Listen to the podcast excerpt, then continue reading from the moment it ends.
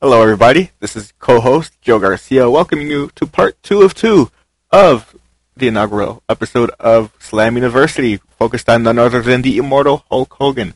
Now, this is part two of two, so if you haven't heard the first episode, uh, go ahead and check that out. Uh, before you go on and continue with this, you'll find it in the same feed or uh, slamuni.com, wherever you might have found this episode. It'll be right behind it. So uh, go ahead and check that out. For everybody else, do enjoy the rest of the show.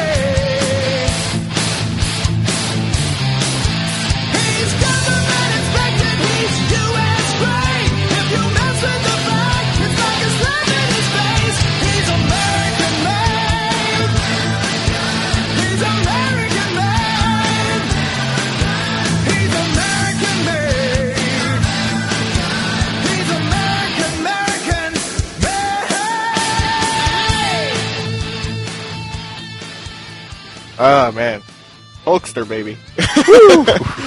uh, let's, let's talk about Thunder in Paradise a little bit. All right. because that was that, that was a hell of a show. I mean, not for not for like good reasons, but it was an interesting premise. uh, in that it started as like a direct-to-video movie, kind of as a pilot for the series that would be Thunder in Paradise, where he was like, where he, he co-starred as one of two ex-Navy SEAL bounty hunters slash like mercenaries that kind of operated out of Florida and had this cool ass boat named Thunder. It, wa it was a cool boat, actually. I, and they just went on these wacky adventures, just like taking down villains and criminals. It's like, okay. um, very weird show. Indeed, and there was actually quite a few wrestlers who would appear on that show. Like they had a tugboat on there at one point, Fr- Fred Ottman.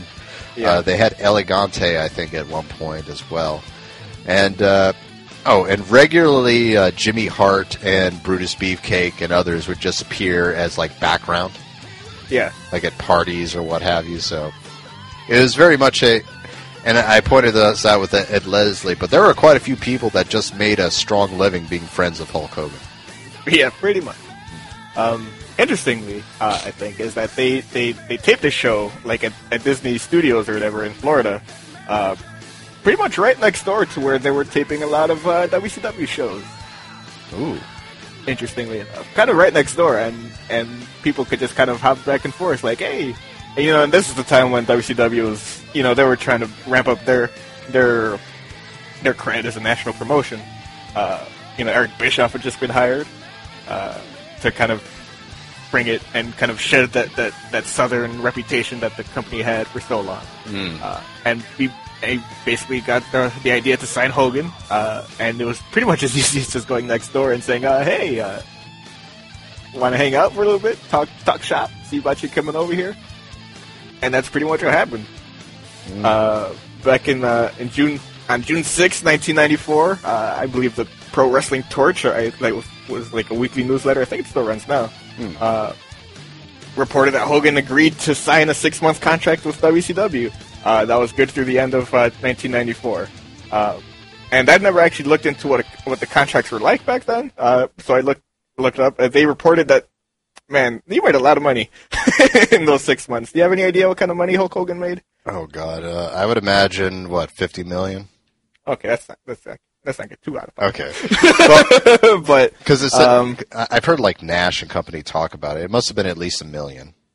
Yeah, for like for six months, mind you. Like he signed in June, and the deal was only good through December. Like he was guaranteed uh, two point one million dollars for those six months, uh, with an additional one point two million potentially, uh, depending on what kind of pay per view buys he would he would get. You know, WCW, uh, plus an undetermined amount for just merch. Uh, so for six months, he was one of the most well paid athletes uh, of that era. Uh, it wasn't like Jordan, Michael Jordan money, who would make like thirty million dollars just in endorsements, but Uh, he was up there for sure. Oh yeah. Uh, pretty crazy. Uh, and then of course they ho- they hold that crazy parade for him. Uh, yes, I was gonna I was gonna mention this the parade a few days later on June 11th at Disney World, where they have him right in on the red and yellow Viper, uh, and they have a ticker tape, and it was a press conference, and the whole thing. It's just, it's it's a crazy thing to watch. Oh yeah, they they made a big deal, and to be fair, it was a big deal. This Yeah, yeah. Uh, it's, Yeah. By the way, I didn't really uh, talk about it too much, but Hogan had really deflated at this point in time from how his physique used to look like back in the the golden age of his career. yeah, he was fairly trim. Oh yeah, like I remember, I think Jr. making a comment at King of the Ring that Hogan that Hogan did this to focus on speed for his match with Yokozuna. Yeah, sure. I'm pretty sure it's more to do with uh, the, bulkier physique being a little less conducive to TV. I guess maybe probably like it would make more sense as a like Uh, as a TV lead or something. I don't know. well, I, I was thinking just because he was cut off on steroids now. Also, that probably. Yeah. That's actually probably more to do with anything. you are correct. oh man, but yeah, yeah, I, I rem- it was like a huge. It was also very surreal because just like Ric Flair being in WWF, Hulk Hogan on WCW, it just didn't compute for the longest time. Yeah, it really didn't. And um, yeah, like so they have that big ass parade, and it's crazy just because it's like They it's had like all right, yeah, it's like Hulk Hogan, WCW, okay, and they had like Mr. T and Shaq were there too. I think like yeah. Uh, so so that was that happened for sure. Um, and of course WCW doesn't waste any time. Uh, you know he gets on Saturday night, uh, WCW Saturday night, and uh, he and WCW does exactly what WWF should have done two years ago, uh, WrestleMania 8, and books his first match against Ric Flair Yeah, at like- Bash of the Beach, 1994. It's like, of course, why? That's it's so obvious. Why wouldn't you do that? yeah, it's like uh, the uh, promotion for it actually started even before the Tinker Tape parade because like Rick, they started rumors on the show that Hogan was signing, and they even did a uh, in the WCW magazine, they did a uh, top five greatest rest top whatever greatest wrestlers of all time. Ric Flair came in number two. Number one was Hulk Hogan, who wasn't in the company, and I'm using air quotes. yeah. And Ric Flair cut this very angry, amazing promo about how that was crap.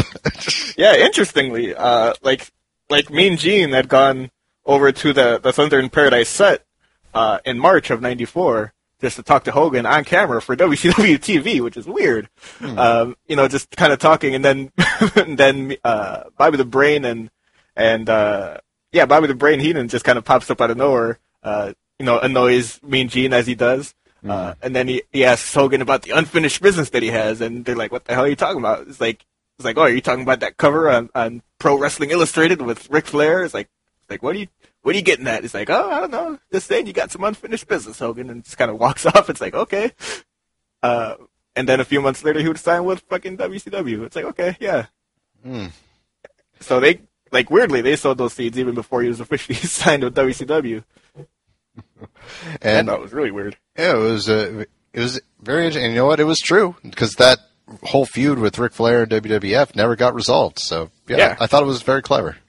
Right. So um so yeah, like he signs and they signed this contract on on uh, Saturday night, uh, which is like June the, June- June 25th show, I think. Uh, and of course they ch- they they tout it as a dream match, of course, because it is, Yeah, and it's great. Like yeah, and they end up having this match at Bash of the Beach on July 17th, uh, in Hogan's WCW debut.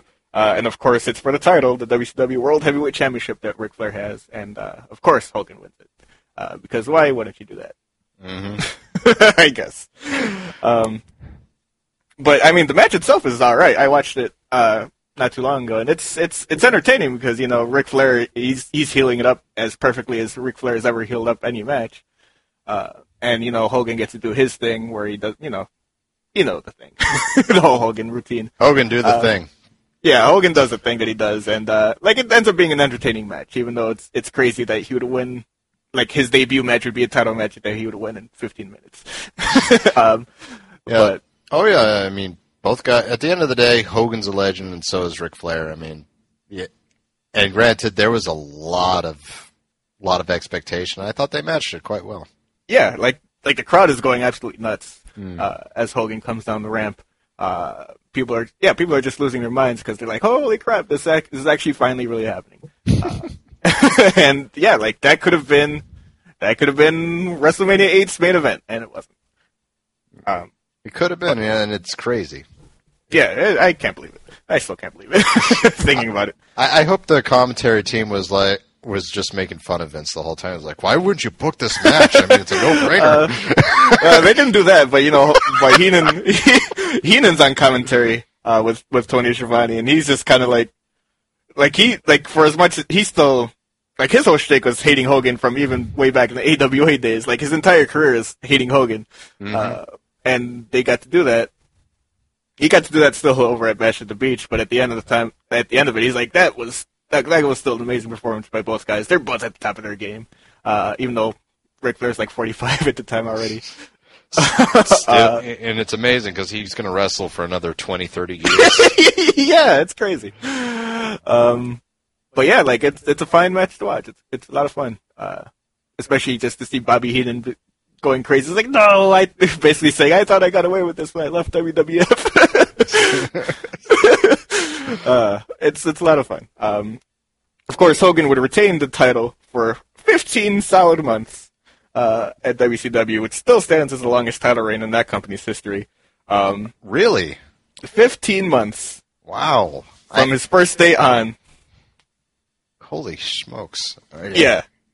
I did not know that. Uh, I would have thought like like they would have had like maybe a freaking Pedro Morales or a Bruno Sammartino style reign in the way way past. But Oh, no. wow, okay, No. yeah. Um, but, I mean, as far as title reigns go, despite the length of the title reign, it's not, it's pretty underwhelming, I thought. Uh, because, I mean, like, he almost immediately beats Flair in another match in a career versus career, uh, title match at Halloween Havoc 94. Uh, so he kind of, like, Flair leaves for a few months, so he's kind of left to fight only, like, the Butcher, his, bu- his buddy, uh, the Dungeon of Doom, and, you know, Vader. He's got some matches with Vader, which are okay, uh, because Vader's awesome. Oh yeah, they they and they built it up quite well too, as I remember. That like Yeah. this is an actual physical threat to Hogan. So yeah, Uh, but besides that, uh, not much going on for Hogan in those 15 months uh, that he's champion, which is kind of like, okay. Uh, he doesn't drop the title until Halloween Havoc 1995 uh, when he faces off with uh, the giant Paul White. Uh, I don't know if you remember this pay per view. yeah. Is this the Yeti? Actually, I don't remember if the Yeti is involved at the end of it, but like it's a two tiered thing where first they Yeah, do the monster the- trucks on the roof. the sumo monster truck challenge, uh, like on top of the roof. Jumps him off the roof. it's on hey, it's on the roof of the building next to the Joe Louis Arena in Detroit where they where they were doing it. And then, you know, Hogan wins that in like a thing that makes no sense to me whatsoever. They just it's just two trucks pushing each other around for a while. Uh and then he beats him and then Paul White gets mad that he beat him and then they kind of struggle near the edge of the roof and Hogan just kind of throws him off accidentally. Uh and that should be the end of Paul White forever. That should be the end of the pay per view right there. Yeah. And you know, Bobby Brain Heenan's like losing his mind. He's like, "What happened to Paul White? Are we having? so what's happening with this main event? What's happening?" Um, and he ends up coming out for his match. Which Uh, you think if you thought Hogan was bad, you know, Paul White no sold the fifty story drop. So oh man. Um, so he somehow comes out to his for his match unharmed and defeats Hogan versus you know via disqu- disqualification, uh, which you know shouldn't which should lead to you know not a title change. But it turns out that uh, Hogan's manager Jimmy Hart put in a clause in the match contract that allowed uh, the title to change hands or for t- or for uh, for Hogan to lose the title via DQ. Uh, however, the title is vacated eight days later when it was determined that even though Hogan could lose the title via disqualification, Jimmy Hart neglected to put in a clause that said that the Giant could win the title via disqualification. wait, what? Yeah, eh, look, man, I don't know. it's dumb. It's real, real dumb. uh, so the title is basically just vacant. Uh, and while the This is because Hogan- Hogan does not want to lose ever. That's what this all is. Yeah, basically. So I mean, that's how he loses his first title. Uh, WCW via via an outrageous technicality. Um, and you know, then he ends up spending the rest of 1995 and early 1996 just kind of bouncing between feuds uh, with the Giant Uh, he teams with Macho Man. They become the Monster Maniacs for a little while. They fight against Flair, Arn Anderson, Kevin Sullivan, uh, basically uh, the Four Horsemen and, and others. Uh, This is is this when they got, then become the alliance to end uh, Hulkamania with Arn and Ric Flair? yeah, basically. There's a famous stable that doesn't get talked about enough. right. Oh man. And uh yeah, as this goes on, Hogan spends less and less time on WCW TV. Uh and pretty much for three straight months, uh between April of 1996 until he finally returns at Bash at the Beach, 1996. And during these three months, you know, uh, Scott Hall and Kevin Nash had come from WWF as the outsiders. Or, you know, they were just running roughshod through WCW, uh, and they had this match against, uh, basically set up for uh, for Bash at the Beach in 1996 against the defenders of WCW, uh, where uh, Hall and Nash would have a mystery third partner, and they come out just the two of them, uh, you know, for this match, and they're like, "Where's the like?" And they're like, "Oh, we don't need our third guy yet. He'll come when we need, whenever we need him." And, And the defenders, which were chosen, I believe, by a roulette wheel, ended up. Being, yeah, by lottery. You're like you'd think you'd just choose your best guys, but whatever. uh, well, I think it was like down to these three guys, and then Mott, then Flair and Arn. So it was like a good crop. But anyway, it was. It ended up being Sting, Lex Luger, and Macho Man Randy Savage. Yeah, and um, yeah, like so, they basically just. Who do they take out at the beginning of that match? I forget. They took out Luger at the beginning. The Yeah, yeah. Luger basically just does, is a complete total non-factor the entire time. Uh, They're like, oh! oh! I love the sound he makes when he gets hit. By the way, it sounds just like that. right. but yeah, they they take him out and he's stretchered out. So now it's a two on two again. Yeah, and people and like they're clamoring. The announce team's like clamoring, like we need a new, a th- new third guy because when the when the outsider's third guy comes, they're going to be at a disadvantage. Uh, um, and you know they just start wailing on Sting and uh, and uh, and Macho Man, and eventually Hulk Hogan comes out, and people you know after three months absence from for basically. Uh, and people assume that, oh yeah, he's going to come rescue Macho Man as he's done so many times before. Though I will say this, Bobby the Brain Heenan, who must have been drunk on this day, kind of gives it away. Because he does say as Hogan's coming down, but whose side is he on? And like, shut up. So he comes down. You're supposed to be thinking, oh great, that the superhero Hogan, who hasn't been a heel. What what year is this right now? Like 1996. 1996. He hasn't been a heel since like 79, for Christ's sakes.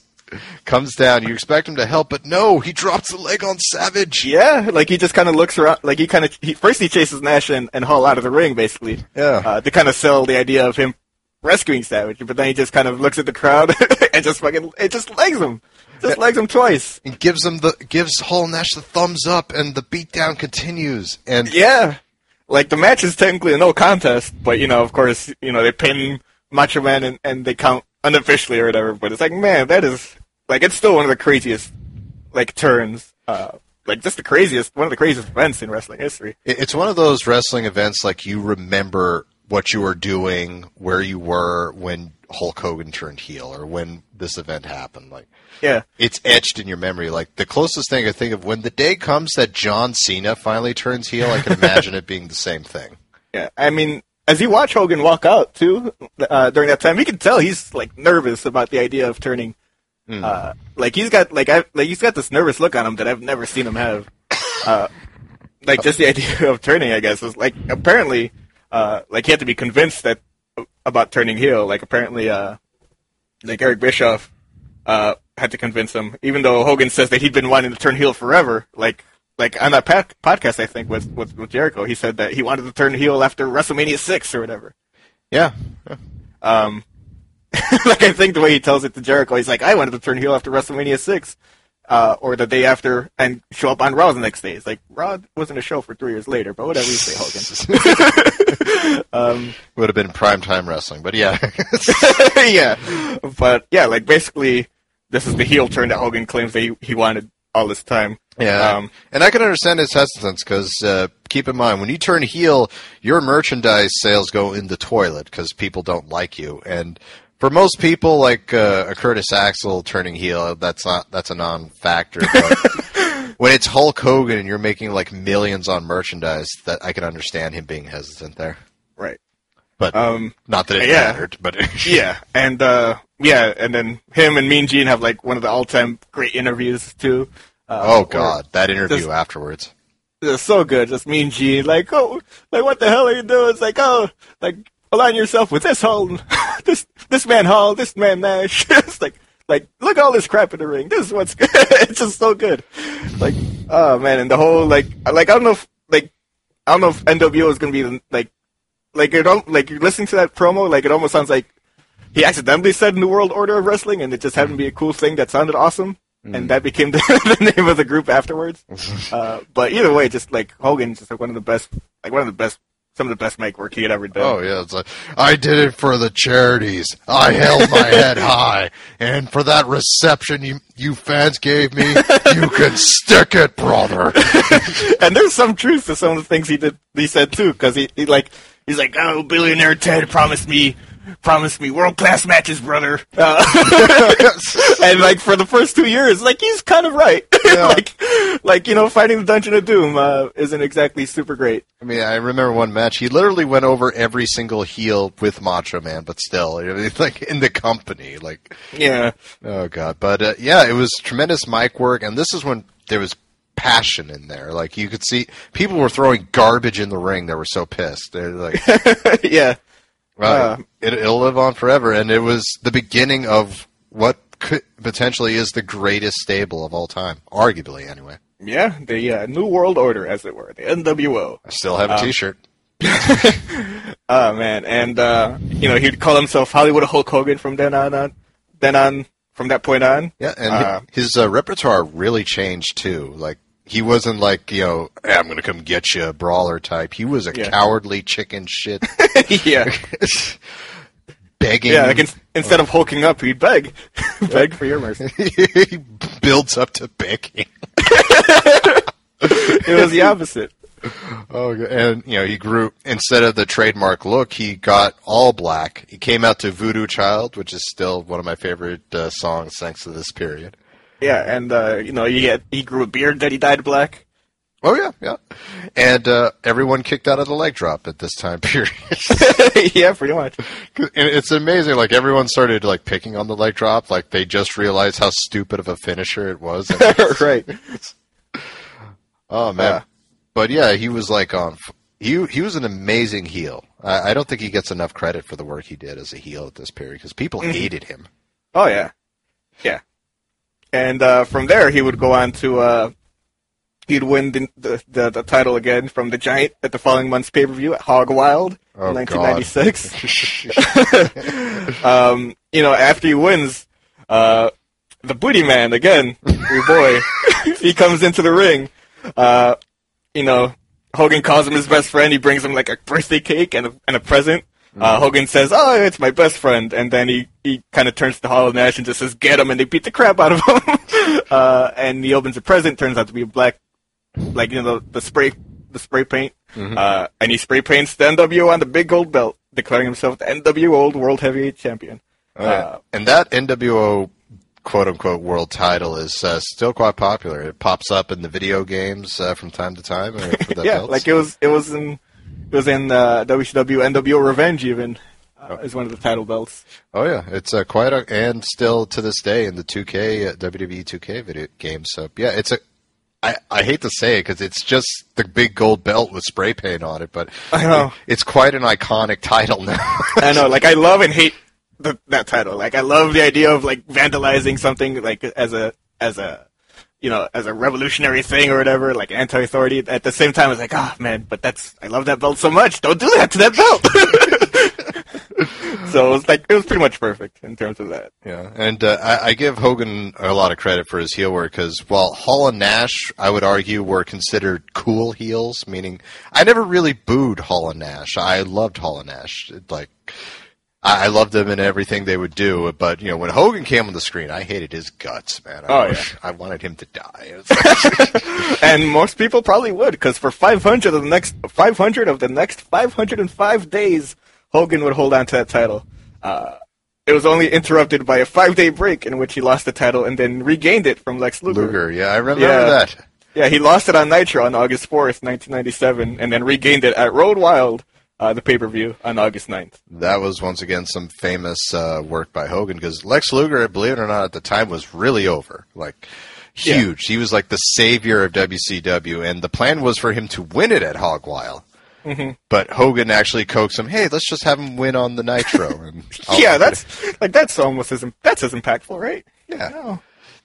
And of course, they went along with it. And afterwards, once again, suffering from the Hogan effect, uh, Lex Luger was never really the same after that. No. No. No. I mean, not a, not a lot of people, like as you said, not a lot of people were the same after Hogan came with his shenanigans. Oh yeah, and at this point, the NWO, which started really strong with just the fr- three members, and mm-hmm. they would get more and more, and that was sort of like the joy of the angle. You know, like who was going to join them next, and eventually it got to a point where literally it felt like half the company was NWO. right. Uh, yeah, and that's kind of that's really what happened. Like, you know, there's this prolonged period where Hogan held the title. Um, you know, not only were they recruiting members and just beating everybody's ass, but you know, there was that point where like, is Sting gonna be part of the NWO? Um, and he ends up just kind of leaving for for over a year, uh, as they kind of wonder whether or not it's gonna be Sting or not uh, as part of the NWO. Like, there's this before he leave, right before he leaves, there's this part where where they recruit like a fake Sting, the NWO Sting. Uh, and uh, Fake Sting actually had a huge career in Japan, by the way.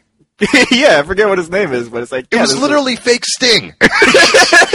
uh, like they like they fool everybody to think that Sting is is part of the NWO. Like somehow he tricks his best friend, like somehow his best friend Lex Luger uh, doesn't recognize that that's not his best friend, just in different makeup or Oh, whatever. oh yeah, I'll never forget. It was actually at War Games, and uh, Mm-hmm. know, the teams were Luger and Sting and Flair and Anderson versus Hollywood and uh, the NWO, and uh, they pulled this massive con where they had they were playing mind games with them, saying Sting had already joined us, and uh, Luger chased uh, Hogan down or one of them to a limo. And out from the other side pops out fake Sting, which the way they shot it and from the rain and all that, it looked like real Sting. Yeah. And, and then he starts attacking Luger, and at that point, and granted, this sort of makes Luger look like an idiot. Uh, yeah, like that's like Sting is your best friend, isn't he? Like how would you not recognize that that's not him? and what, what's even funnier is uh, they had a similar angle with Luger, where they were que- where Sting was questioning him being on his side, and Luger, you know, proved to be on his side, so that he let it go. And now here's Sting, now him questioning Sting. So that's Oh man. Uh, so after that, he just kind of disappears for like a year, and he just kind of pops in and out of like in vignettes or whatever. He's just kind of in the rafters and just kind of showing up randomly. Oh, yeah, this was the end of Surfer Sting. Was, Yeah, for sure. Um, like he becomes more like his hair gets longer as time goes on. Like he gets the curl makeup. It's it's all super cool stuff. yeah. Um, but meanwhile, you know, obviously Hogan can't feud the rafters. so like meanwhile, so meanwhile he's just kind of hanging out with Dennis Rodman uh, for reasons known only to Dennis Rodman when he should be practicing with the Bulls for the 1997 NBA Finals uh, in July. But um, yeah, he'd also feud with like Lex Luger and, and Roddy Piper, uh, while Sting kind of pops up randomly at times. And uh, yeah, eventually it all culminates in into that match at uh, Starcade 1997 when Sting finally makes his actual in-ring return. Um, at that point, uh, billed as like the biggest event in the company's history, and you can make an argument that yeah, it's probably bigger than that Flair Hogan match a few years ago. Oh yeah. It, it was literally like a ye- one or two years of build. Yeah, yeah, because uh, like 15 months or something, where like Sting wasn't even wrestling. It's like he's the top face of the company, uh, and you don't have him wrestle for over a year. That's bonkers to me. but you know, whatever. That's WCW doing its thing.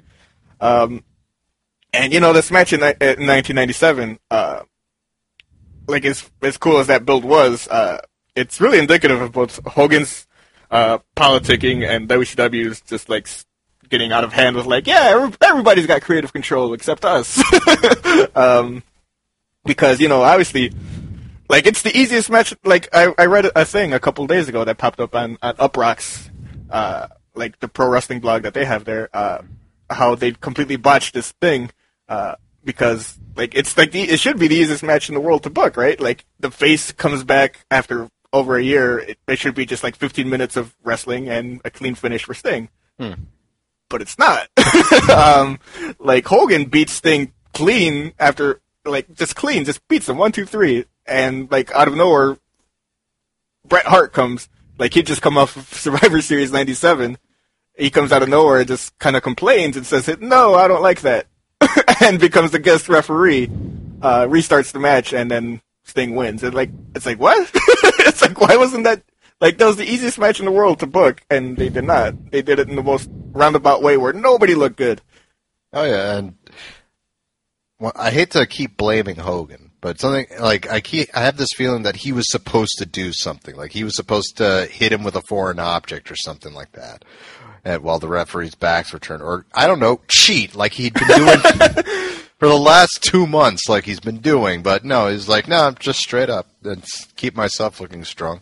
Oh man, yeah. I mean, I I don't understand what happened because I mean, yeah, I mean, like I said, like Sting was the biggest face by far in that company. Uh, like during this time, like he, whenever he would show up on TV, like he got some of the biggest pops you've ever heard in any arena. Yeah, it's not unlike uh, how he's being used in WWE now. Yeah, and you know he would show up and like everybody in the crowd would lose their mind. They're like, "Oh my God, Sting!" Um, like another thing that that article pointed out was that you know it's like WWE kind of puts that aspect of the Monday Night War in the back burner, where like like s- uh, WCW is getting its biggest ratings on Nitro without with Sting is its biggest face, and he wasn't even wrestling. like they they don't point that out on the, on the documentary. Yeah, he did not. Sting didn't wrestle on TV for years. Yeah, and they were still beating. Nitro was still beating Raw. It's like every once in a while he would like sneak into the ring and like Scorpion death drop somebody, but that was the best you got. Yeah, and never, never got a match. yeah. So I mean, all this considered, like this should have been an easy match. But like, yeah, 15 minutes, Sting wins clean, boom, easy peasy, lemon squeezy, right? Mm-hmm. But no, super gimmicky match at the end. It, like that's like whatever. Okay. so um, yeah, and he ends up losing. To, Hogan ends up losing to to Sting, um, and uh, yeah, that's how that worked. so Sting's the champion for a little while, but on April twentieth, nineteen ninety eight, mere months after that Starcade match, uh, Hogan would win the title again uh, on Nitro. Uh, a day after Randy Savage won the title at Spring Stampede against Sting. oh man! So all that build up, basically just a wet popcorn fart. yeah, all that it, it, it killed it, and a lot of people will say that's when this died. Like that's when the WCW momentum died. Yeah, like you just start seeing like how like not just Hogan being Hogan, but like WCW just having no idea how to actually run a promotion. Uh, like the people up there just had no idea what, how to actually run the show. and a lot a large part of it was a lot of the people especially Hogan Nash and Hall they had creative control over their characters Yeah, like Hogan could literally say no I'm not doing that right. Oh man. Yeah, and then like another thing that happened was a few months, a couple months after that was July sixth in 1998 when when they would fill up the Georgia Dome uh, on Nitro, which is the, still which was the biggest crowd in WCW's history, like 41,000 people plus, filling up the the Georgia Dome to see uh, Hogan against Goldberg, oh yeah I remember that which was like crazy. It was like like, but the thing that didn't make sense is like, why isn't this a pay per view match? exactly this, like, why aren't you filling up the Georgia Dome for like Starcade or something with this match? Oh, yeah this would have made so much money but Like even Hogan was like, I don't understand why I'm doing this today, but whatever. uh, and yeah, yeah, Goldberg would win, but of course, uh, in in in typical Hogan fashion, there were shenanigans. He was being distracted. It's like something distracted him outside, uh, which allowed him to get, which allowed you know Goldberg to just come in and pummel him for a little while and jackhammer him, and that was that. But you know, Hogan being Hogan, of course, he wouldn't just lose a straight match. Mm, no no No, because that's not what Hogan does. no it's it's quite rare when he does it. even when he was heel and it had the best uh, it made the most sense it rarely happened Yeah. Um, and then after this, you know, the NWO starts splintering. Uh, you've got Hogan heading up NWO Hollywood, Kevin Nash with NWO Wolfpac, uh, which is weird also. I just, like, this is when the things start going off the rails a bit. Yeah, like the NWO White, which was the Hogan group or Hollywood, that it was like Steiner, Hogan, and most of the jobbers from the NWO. And while the Wolfpac had all the cool guys, it had Nash as the leader, Lex Luger, and Sting, who at this point joined them. Yeah, and they're they're like the face group.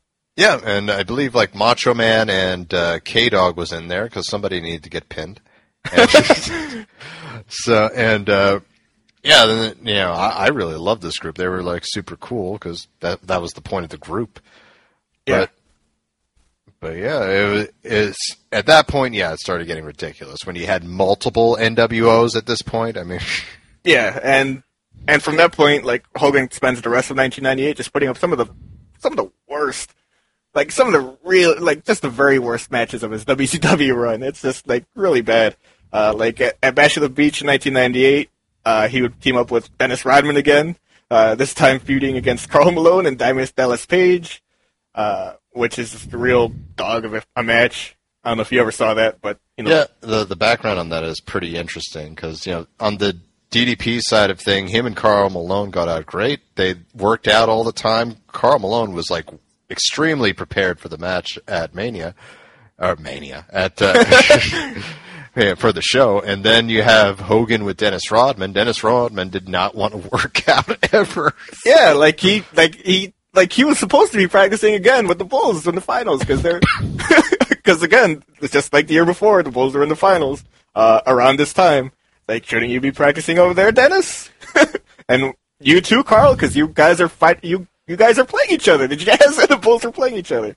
Those are their respective teams, and they're in the finals. And it's like, what are you guys doing here? um, Gosh. so yeah, that was that. Uh, then the next month at Road Wild '98, he teamed up with Eric Bischoff to fight Jay Leno and DDP. Which it's one of those, you know, you take the good with the bad. I mean, on the bad side of it, you're seeing Jay Leno wrist lock Hulk Hogan. Oh God! Uh, on the good side of it, that same shot of Jay Leno wrist locking Hulk Hogan appeared in every major newspaper and magazine in the country. Yeah, So it got mainstream attention and Sure. all over the place, and including a nice little bit where they actually t- Hogan and Bischoff actually took over the Tonight Show, yeah, like an actual episode. You know, it starts off with uh, Leno and and the band being chased off by Hogan, and for a while it's the NWO show. Up until man. you know Leno comes back with DDP and they chase him off. So yeah. right. Uh, yeah, and the way that match ends is with uh, with Bischoff or with Leno pinning Bischoff after interference from none other than Kevin Eubanks, the leader of that Tonight Show band. oh yeah. Oh man, just it's like okay, And I- feel bad for Bischoff sometimes because he is a legit martial artist, but he is just portrayed know. Joke. Like I remember, they actually had a match between Vince and uh, Vince McMahon and Eric Bischoff, where v- Bischoff just like is throwing these karate kicks that should be enough to shatter boards, but you know. My, Vince, of course, no sells. They're like, well, I have no effect. That has no effect on me. I bought your company. I know. Oh man, Ah. poor Bischoff. Sometimes, sometimes I feel bad for Eric Bischoff. Yeah, sometimes I do too. sometimes. Um, and then, of course, probably the worst of all, though, was Halloween Havoc 1998 when he went in that match against uh, the man formerly known as the Ultimate Warrior. Oh, Warrior at, at this time. Uh, and just, oh man, just what was supposed to be some sort of epic rematch of WrestleMania 6, uh, which is like one of the worst matches probably in WCW. It, it went, it was so, it was botched to hell. Uh, like it, it ran like 10 or 15 minutes too long, so long that by the time the next match started, which is the actual main event between DDP and Goldberg, uh, the pay-per-view feed would cut off because time was up right as the match was about to start, uh, and that got people real mad. Uh, so on top of just being a bad match, it was it was bad to the detriment of pay-per-view viewers, uh, which is a, a special honor, I think, for, for bad matches as far as that goes. Oh yeah, and Warrior. The history on that matchup is kind of weird because according to this, Warrior was bought, brought on specifically for this match, Yeah, which begs the question: Is is Hulk really that egotistical? Like he couldn't let that loss go. oh man, oh gosh. Yeah, like, and he ends up like he ends up doing this thing with like some fireball or something that he tries to shoot at at, at Warrior, but it just completely fails. It just kind of blows up in his hand, and they're like, "What? What was that?" like no one knows what's going on, and the match just ends finally after like way too long. it was just dumb, real bad. Yeah, and, So- and that's just it for Warrior. Like that's it. for Yeah, like he just shows up for a little while and it's like, all right, he comes in and he like unbrainwashes the disciple and just leaves him, which is kind of a dick move on his part too. Yeah, uh, so uh, I don't know. Yeah, it, it, this is yeah, like it- like we said, this is things we're spinning off the wheels here. yeah. Things start really, like I said, it, it- things get off the rail real fast at WCW. Uh, between October and December of 1998, uh, Hogan would only wrestle three times for WCW. Oh Um, wow. Yeah, uh, culminates in him announcing a kayfabe retirement on the Thanksgiving show uh, of the Tonight Show with Jay Leno, uh, saying that he's going to run for president. I don't know if you remember that. Oh yeah. I, I, Uh, think I think he said that in response to Jesse the Body Yeah, running for governor at the time. I think he'd won Yeah, election as governor. He just won election as governor of Minnesota, and Oh, he's like, yeah, so him and Bischoff got the idea. It's like, let's get some of that attention on us and say that you're retiring to run for president in two years, I guess, because the year is 1998. You know, it's like presidential elections are for another two years. What are you doing? Uh, I'd vote for him. Just, just to watch him no sell the other countries. Uh, yep. like North Korea would finally build a nuke and and like hit Ohio, but Hulk would just start hulking up. like Hulk, two and a half million people are dead. Oh, brother, what? Hulk, we need you. Go to the situation room. what, what are you even talking about? I didn't feel a thing. Hulk. nukes are called the leg from that one. Like, Drop the leg, brother. oh god. Oh my gosh. Oh so, man. so what happens next, buddy? Well, very quickly, like a month and a half later, everybody forgets about all of that because on January 4th, he returns on air uh, for on air action for the first time to face WCW champion Kevin Nash for the title. Uh, January 4th, 1999. This is uh, another large, large crowd at the Georgia Dome. Not as big as the first time, but still 38,000 people packed in there. Uh, and Hogan wins his fifth title, or his first uh, title with, with the infamous finger poke of doom. Oh gosh. Oh gosh, indeed, Malcolm. Uh, Describe the finger poke of doom for the listeners, everybody. Uh, well, it's it's a lot like what it sounds like. um, Hogan comes, you know, returns to action after a little while. Uh, you know, Nash is champion. He kind of goes in. They kind of they kind of punch each other for a little tiny bit, like ten seconds. Oh, Or- not, not even, not even. It's like literally uh, Nash had just beat Goldberg for the title the night before at their pay per view. That's when Hall tased. oh yeah, at uh, at Starcade. And uh, the matchup, it was finally like the big, the two leaders of the two NWOs facing each other. Finally, they get in the ring. No punches are traded. You know, Hogan's in street clothes at this time, which should have been a clue, I guess. and keep in mind, both these guys had creative control, so no, no way either one of them was going to lose to the other in a match. So they came up with this, which Hogan took his finger out, poked Nash. Nash fell down. Hogan covered him. One, two, three. Hogan gets his his uh, what what number title is this? This is his fifth title. Fifth title. And they get up. They all start celebrating, and it yeah, it just came off as a giant pile of bullshit the entire. time. Yeah, like the crowd is like losing their mind, booing. um, it's you know, and it's a watershed show uh, in terms of the Monday Night War uh, because you know obviously fans are pissed, um, but of course this is also the day that that Bischoff decided to spoil Raw as he was already doing uh, by telling that, that the taped episode of Raw that night would show Mankind winning the title. Oh, this was the episode. That was that episode, Malcolm. Oh Uh, man. and and six hundred thousand people changed the channel uh, to watch that instead. Uh, and when they flipped back, you know, Hogan was already triumphant. They were like, "Oh, okay, whatever." um, so that's what happened there. Uh, I looked up the ratings for these shows, um, and f- only three episodes for the remainder of Nitro's run would meet or exceed uh, the rating that night. It was a 5.0 rating for Nitro that night. Um, and only three more episodes ever would get that high rating. Wow. And as as bad as that seems, that's still twice the rating that Raws of today get. Yeah, definitely, for sure. Um, so yeah, like just like that's like the old, like one of the bigger moments in just like Hogan politicking uh, and just backstage politicking in general, where it's like these giant egos just can't get along, and for the sake of actually entertaining the people that they're paid to entertain, it's like, you know, can you not do that, please? can you put on a show? It's a, it's a fake title. It's not Yeah. even real. Just drop it.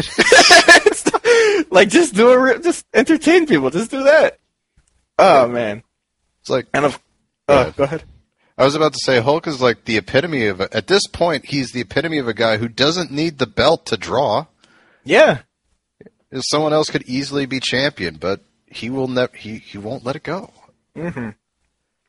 But yeah, yeah, it's just bad. Yeah, it makes you appreciate guys like Cena, which don't get me wrong, I still think he's a little too super Cena for my taste from time to time. But he'll job. yeah, he'll lose clean. Yeah, I've seen it. I've seen it several times. It's like he'll even with shenanigans, he'll drop. At least he'll drop it and let the guy have it for a while, and not win it the next night on Raw. Yeah. Like, hey, SummerSlam 2013, remember that? 2013. Yeah. He he he dropped the title clean in 30 minute match. to Bryan, Daniel Daniel Bryan. Bryan. Just a clean match, 30 minutes. Yeah. So Cena's got that over Hogan at least. Oh yeah, I mean th- there was there was no finger pokes, there was no freaking flash bulbs exploding. No, he just running knee to the face. He dropped. Good, Yep. good, good for you. Yep. Um. So after the finger poke of death, the three months between that and the uncensored pay per view, uh, at on March 14th, 1999, again, Hogan wrestles just three matches in that period. Uh, God. or yeah, and the the fourth match being at uncensored, he defeats uh or Flair defeats Hogan in a first blood steel cage match at the pay per view. Uh, but interestingly, this is when we kind of see shades of Hogan uh, returning back to his uh, turning face red. again. Yeah, Oh, okay. because uh, he starts hulking up in the middle of the match, uh, something he hadn't done again in years since he, since he turned heel uh, and joined the NWO. So everyone's like, hmm, okay. Yeah, Uh, it was about yeah, so- time for a change. Yeah. It was because uh, that NWO thing was uh, running its course a bit. Um, all those next month and the next month's pay per view at, Spring uh, Spring Stampede in nineteen and in April uh, April eleventh, nineteen ninety nine. Uh, Hogan would injure his knee though uh, in a four corners match against DDP, Sting, and Flair uh, after Flair put him in a figure four leg lock uh, around the ring post. Uh, kind of hurt his knee for for about three months. Uh, so put a, put the whole face turn thing uh, on the back burner for a little while uh, since you know Hogan couldn't move. um, but on July 12th, uh, three months later, he would return to action as a face when he defeated none other than WCW champion Randy Savage for a sixth and final title for the company. Uh, once again, ending a one ra- one day reign from the Macho Man. Uh, interestingly, uh, Macho Man's last two WCW reigns were each a day long, and they were each ended by Hulk Hogan.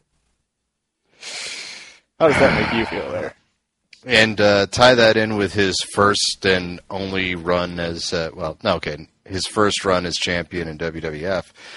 I certainly understand why that rap album was made. Uh, yeah, I mean, the way they sold it to the crowd and everybody is that you know Hogan, like Hogan was going to return on that day, and everybody knew that. But Macho Man's like made a challenge to him for the title for some reason, uh, like immediately after winning uh, the day before, uh, like he'd won at the pay per view the day before, uh, and then he loses to Hogan after he challenges him. It's like what?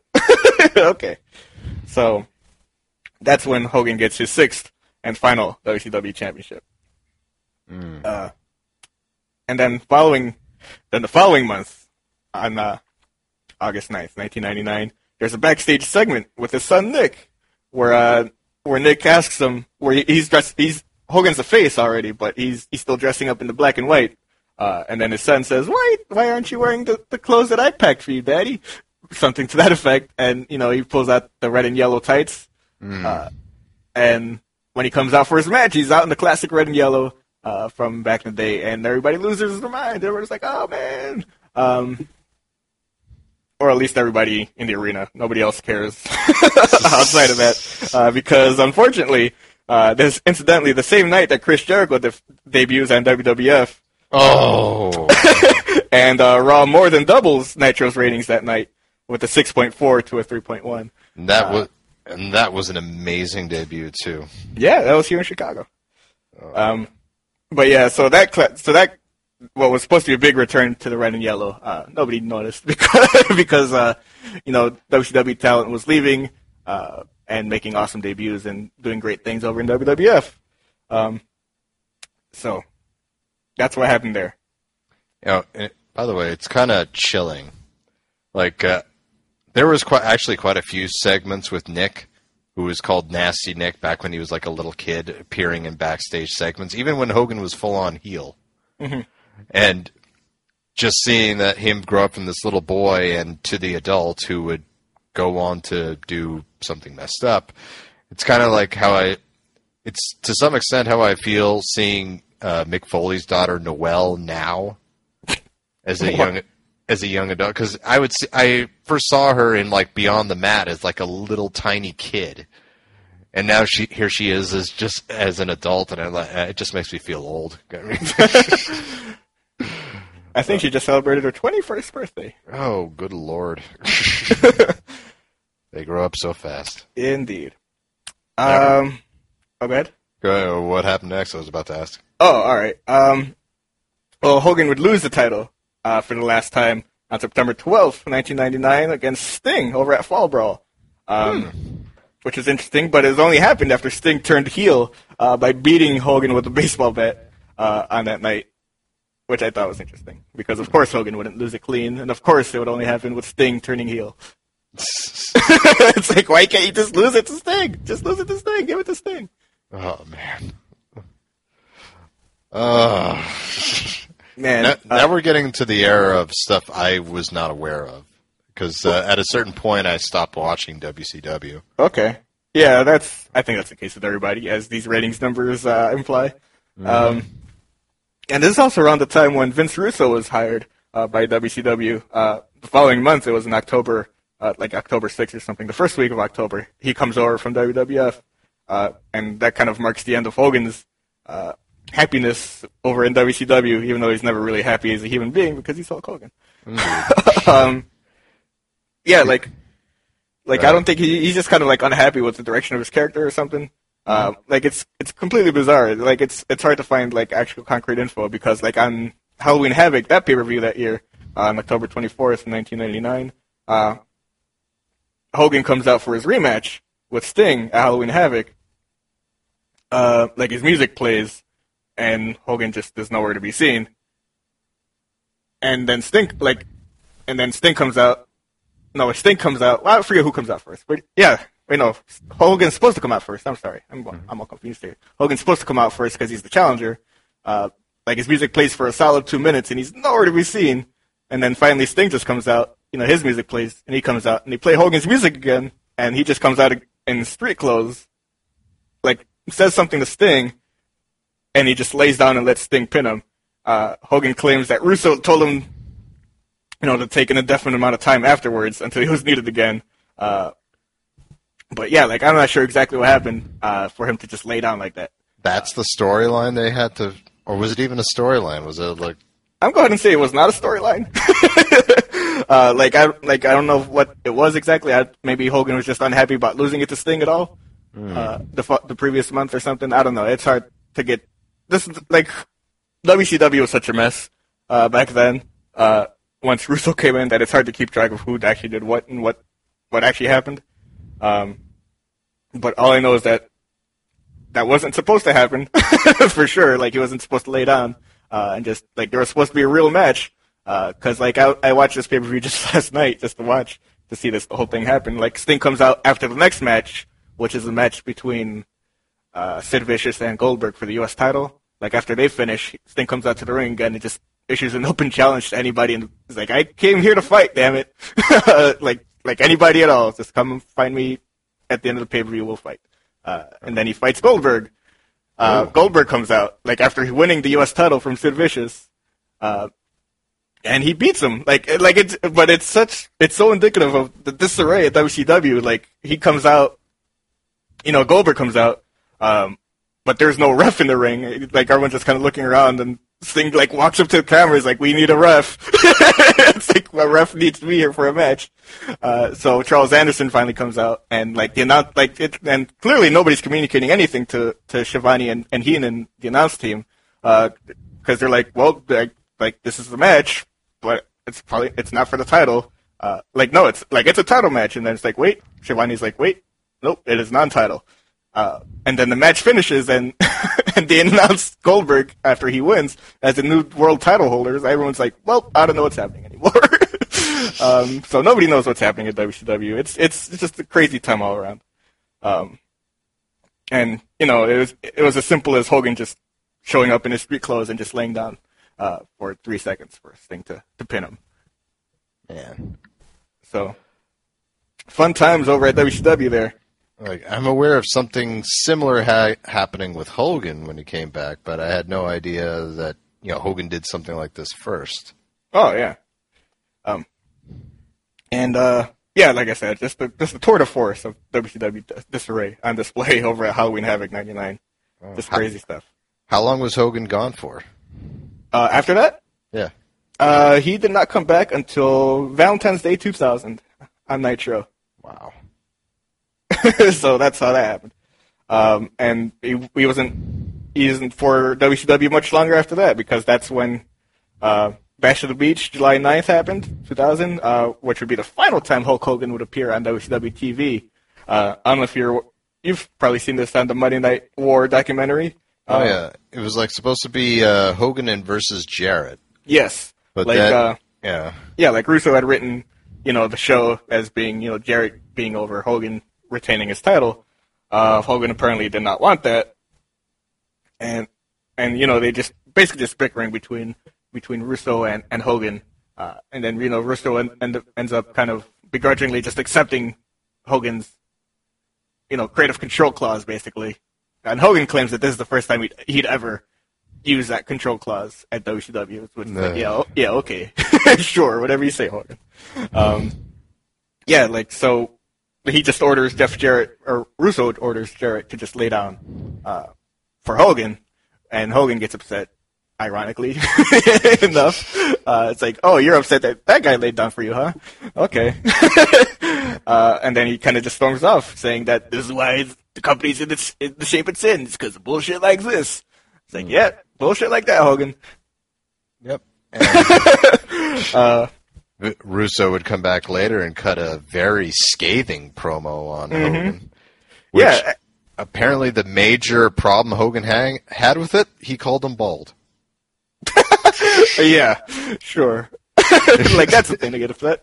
Um, yeah, like the whole thing is just really weird. Like it's so hard to get this part of the story straight. Also, even like in the documentary on the Monday Night War thing, uh, you know, it's it's kind of said that you know, just Hogan refusing to job basically. But like, like I'm digging it up, like before that documentary was made, uh, before that series was made, like Russo would claim that like Russo and Bischoff would claim that that was supposed to be part of the thing where where that exact thing was supposed to happen with Jarrett laying down and it just whole, the whole thing being a work uh, with Hogan coming back claiming that he was the title holder like several months later uh, like oh I'm the real champion or whatever and to like fight whoever the eventual champion would be in in his vacant stead or whatever uh, but apparently uh, Russo coming out was a shoot or whatever, and apparently that didn't go over with Hogan. That's when he slapped him with a defamation lawsuit. Uh, and yeah, like I don't believe that really happened, or that was supposed to be part of it. Uh, like I just think it was just two giant egos, uh, just refusing to to part. Such is the case in professional wrestling. Indeed, I've never seen so many arguments happening over something that's not real. I know. I mean, man, uh, man, just crazy stuff. Overall, though, uh, with his six reigns over at WCW, uh, because that final one where he technically beat Jarrett and you know technically wins that title, that that's not officially part of the the, the, the title history or whatever, uh, because Russo would put on an impromptu match between Jarrett and Booker T, where Booker T would win. Uh, but overall, Hogan's six title reigns in WCW totaled 1,177 days, making him the longest reigning cumulative champion in WCW history. he needs another accolade, I guess. Oh yeah, more than double second place Ric Flair, whose eight reigns totaled 501 days. Wow. Second by by more than double. That's crazy.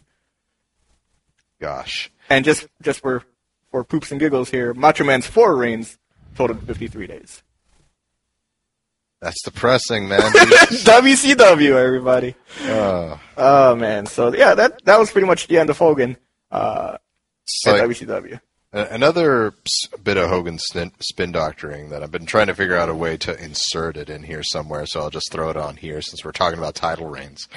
It was like there's a part of that J- Talk is Jericho podcast where he starts picking on Roddy Piper, uh, saying like, "No man, if you were just willing to job to me, can you ma- I would have given you the time. Imagine how much money you would have made, and how much, uh, how many times you would have been champion." Jericho's like, really like, "Yeah, I would have dro- dropped the title like four or five times to him."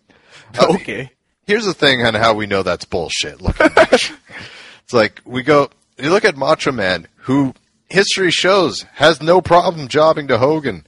yeah, Yeah, he had had a, a lengthy reign in WWE, but it was marred with Hogan making him look like a putz.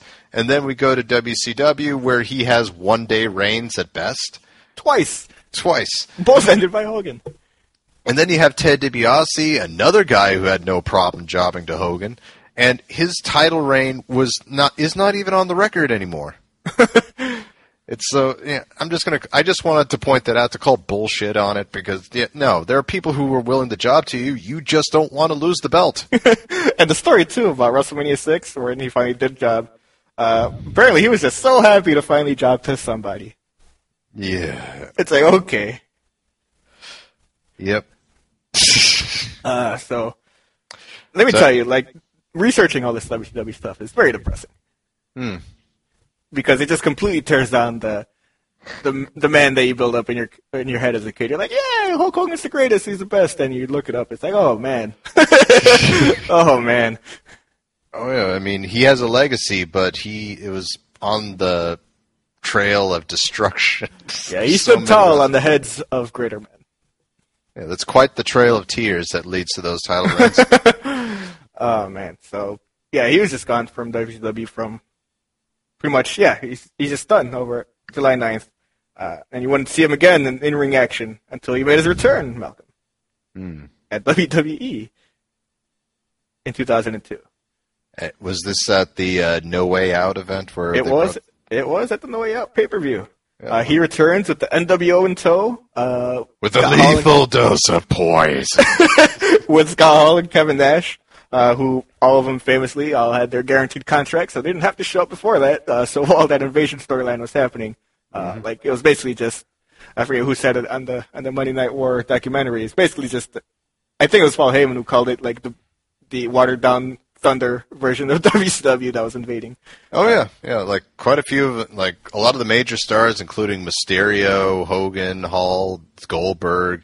Like DDP actually had to surrender that guaranteed contract to wrestle, and yeah, that Yeah. helped out tremendously. Yeah.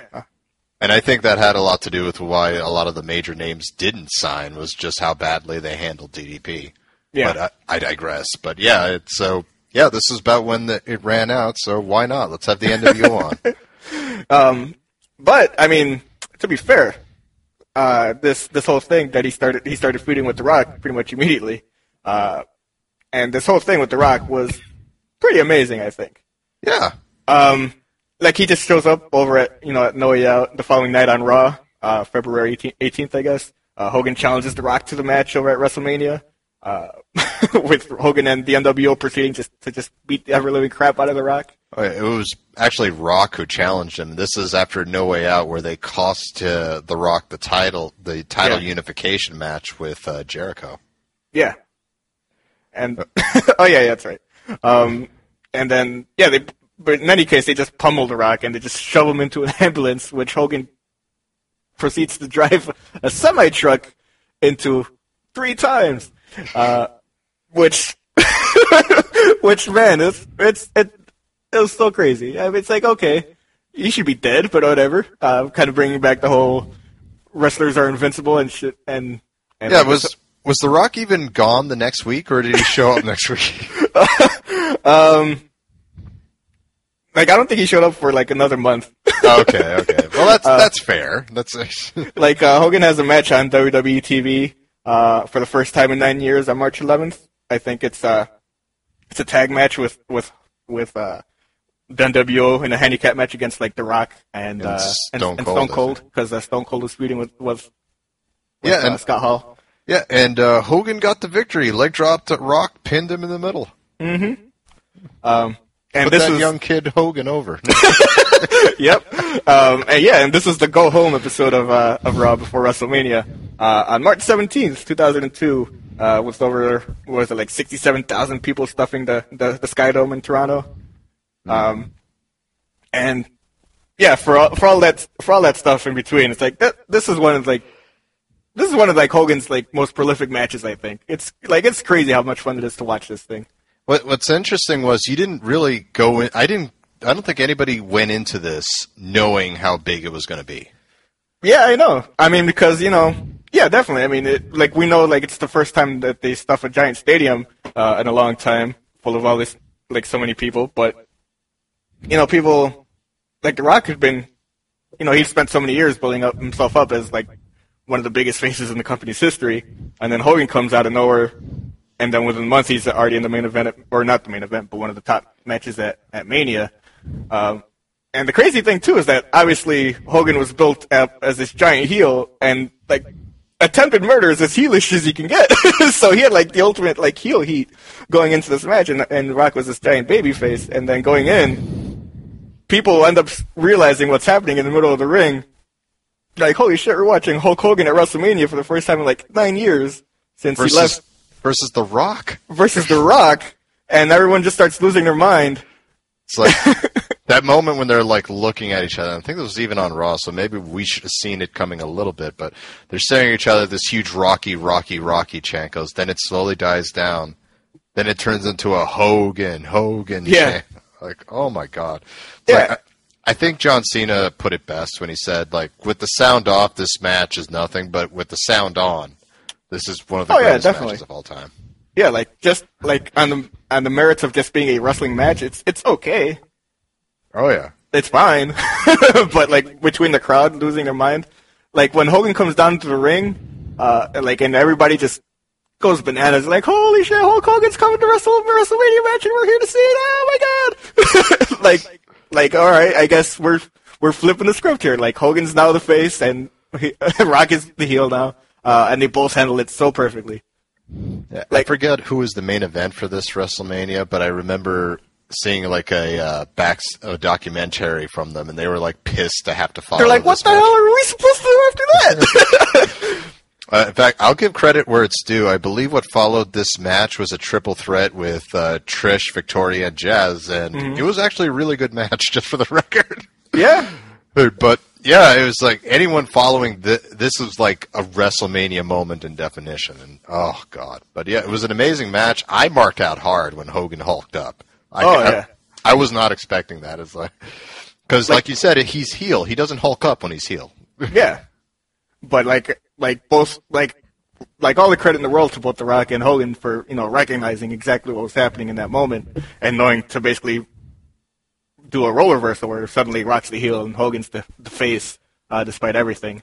Uh, so yeah, just just a really lot, just a ton of fun to watch. Now Hogan did lose here, which is He did, yeah. Gr- great, great. I don't consider it uh, passing the torch because number one, uh, Rock firmly had the torch in his hand at the time of this match. Uh, you know, part of the passing the torch process is you're helping make a guy, and Yeah. And you can't pass the torch if you leave a company for nine years and return for a week. Yeah, I mean, and don't don't get me wrong. I mean, it helped Rock. It definitely helped Rock. I mean, he beat he beat a legend in a pretty high profile match, but Rock would have continued being the man with or without this match. Yeah. But yeah, an amazing, amazing match. It's definitely one I recommend. But uh, yeah, no. Yeah. so Um, yeah, and, and before the match, like Hogan went out to, to the rest of his NWO buddies to Hall and Nash saying, "Oh, he he didn't want them to come out because he wanted to, to beat him, beat the Rock himself, beat him on his own. beat him on his own." And when he doesn't, uh, he he he he decides to shake the Rock's hand. They become become, become good pals and whatnot. Uh, and this upsets the NWO, and they come out and beat Hogan up. And then Rock comes back to beat them up, and then stuff. That's basically the end of the NWO for after like a month. oh yeah, they would. Uh, it, NWO just sort of ended abruptly because for a while, Hogan, you know, Hogan turned face again, donning the yellow and red, and they would feud. He would feud with The Rock with the NWO, who would actually get Shawn Michaels as their new leader.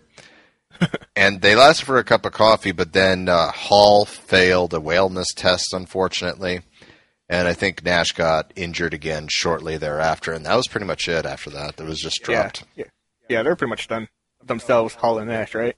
Yeah, I mean, this would that would be the last match of Scott Hall's career as he uh, in a losing effort to Steve Austin at WrestleMania. Yeah.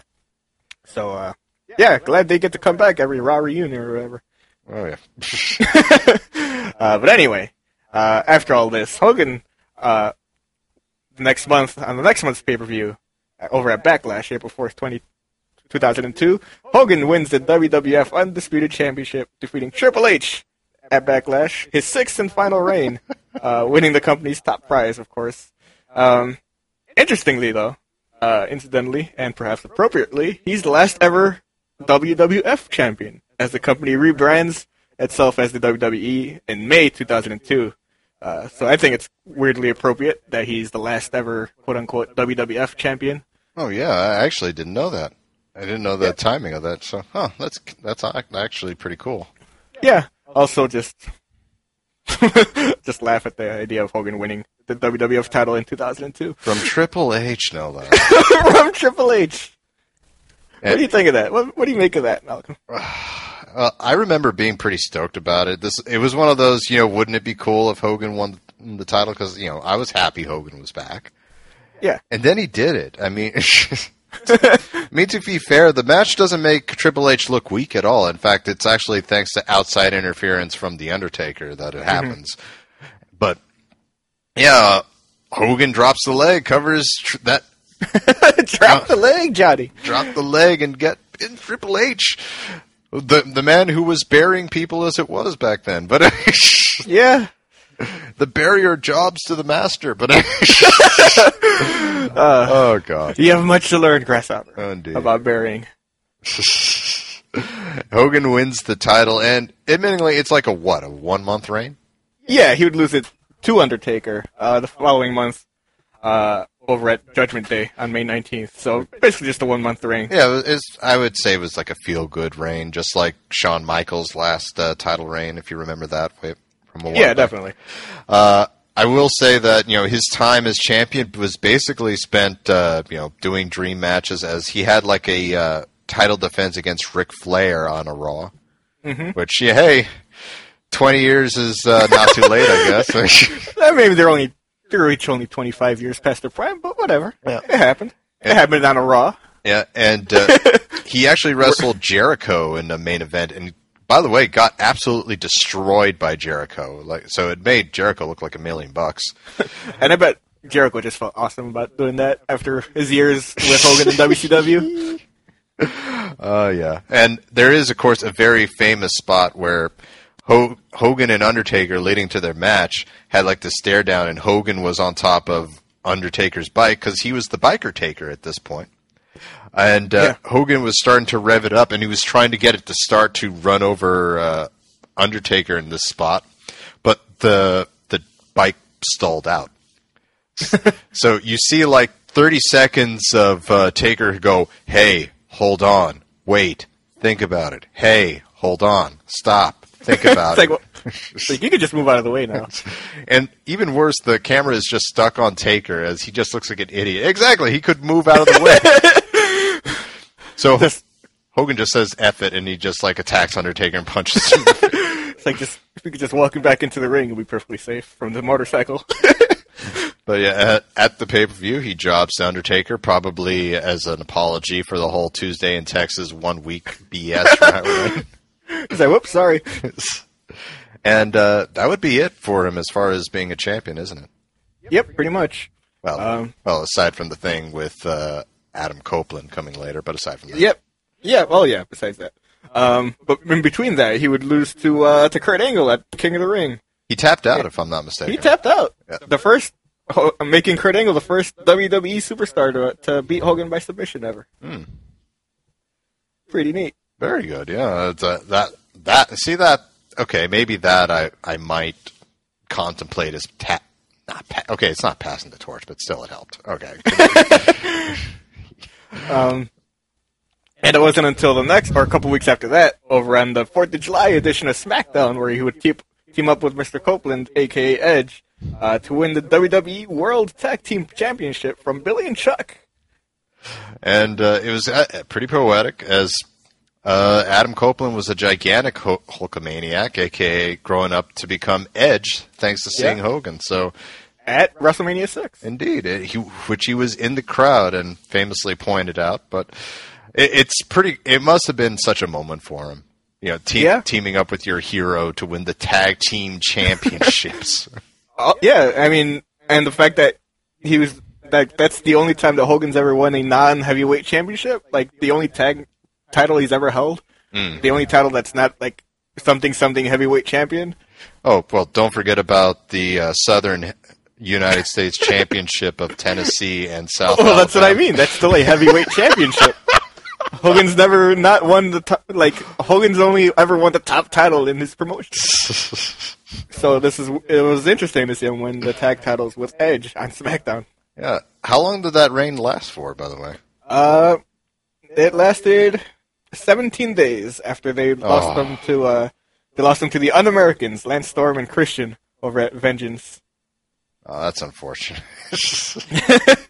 Uh, yeah, it was funny because it was like the when they won them, it was the Fourth of July episode of SmackDown. So like Hogan's waving the American flag after he wins, and so is Edge for some reason, even though he's very famously very Canadian. oh, so it's like, all right, whatever. I mean, I guess he's just excited to be in the ring with Hogan. oh yeah, oh, yeah. But yeah, it's one of those. Why not? Real American is playing. I- yeah, I could be real American for a day. I mean, uh, but I just thought the whole thing was funny. oh yeah, it, it was a and it was a feel good moment too. Their finisher was dueling leg drops. As hysterical as it is to see Edge do a leg drop as his finisher, I know. uh, but Yeah, but, it was a lot of fun that tag. yeah, exactly. Now, what else happens next? Uh, let's see. On SmackDown the week after uh, Vengeance on August sixth, two thousand and two, Brock Lesnar beat Hogan by KO. Oh God, yeah, I remember Uh, that. That was brutal. He just yeah, he F5'd him and then he beat him with the bear hug Just- when he passed out or whatever. just killed Hogan in the middle. Of yeah, basically just murders him. and this is like Uh, the very famous visual where like he bloodies up Hogan. And at one point, he has like a palm full of his blood and just wipes it across his chest and starts laughing like Jesus Christ. yeah, it's like, oh yeah, Brock Lesnar is terrifying. Mm. Um, and this very convincingly allows Hogan to leave WWE TV for several months. Oh yeah, you, thought he was dead? Uh, yeah, he wouldn't come back until the No Way Out pay per view next year on February 23rd. Coincidentally, not to jo- not to face Brock Lesnar. It was to face The Rock, though. oh yeah, the big rematch, Mm-hmm. which Uh, wasn't as good as the first time, but yeah, hey, Yeah. Um. Yeah, and I forget what happens exactly, but uh, the whole thing ends up with Mr. McMahon coming out and being pissed and suspending Hogan, uh, quote unquote, suspending him and make forcing him to sit out the rest of his contract. oh God, I know where this is going. Oh yeah. And guess what, Malcolm? What? March 30th, 20, 2003. Oh wait, fir- well first of all, it's uh oh wait, yeah. Well first of all, yeah, WrestleMania 19. How do we? See? Oh yeah, duh. Yeah. yeah, I skipped that somehow. what an oversight. This is actually one of my favorite matches. But yeah, go ahead.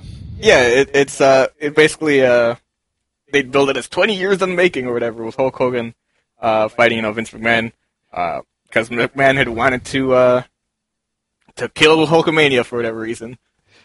Yeah, and it was like the the whole emphasis of the feud was who made who, which was actually Yeah. like a really deep deep thought. You know, like Yeah. Hogan because he's employed to WWE will say Vince, but you know it is interesting. Like, would Vince have gotten here if not for Hogan, and would Ho- Hogan, as we see from WCW, definitely not, but would Hogan have been Hulk Hogan if it had not been for Vince?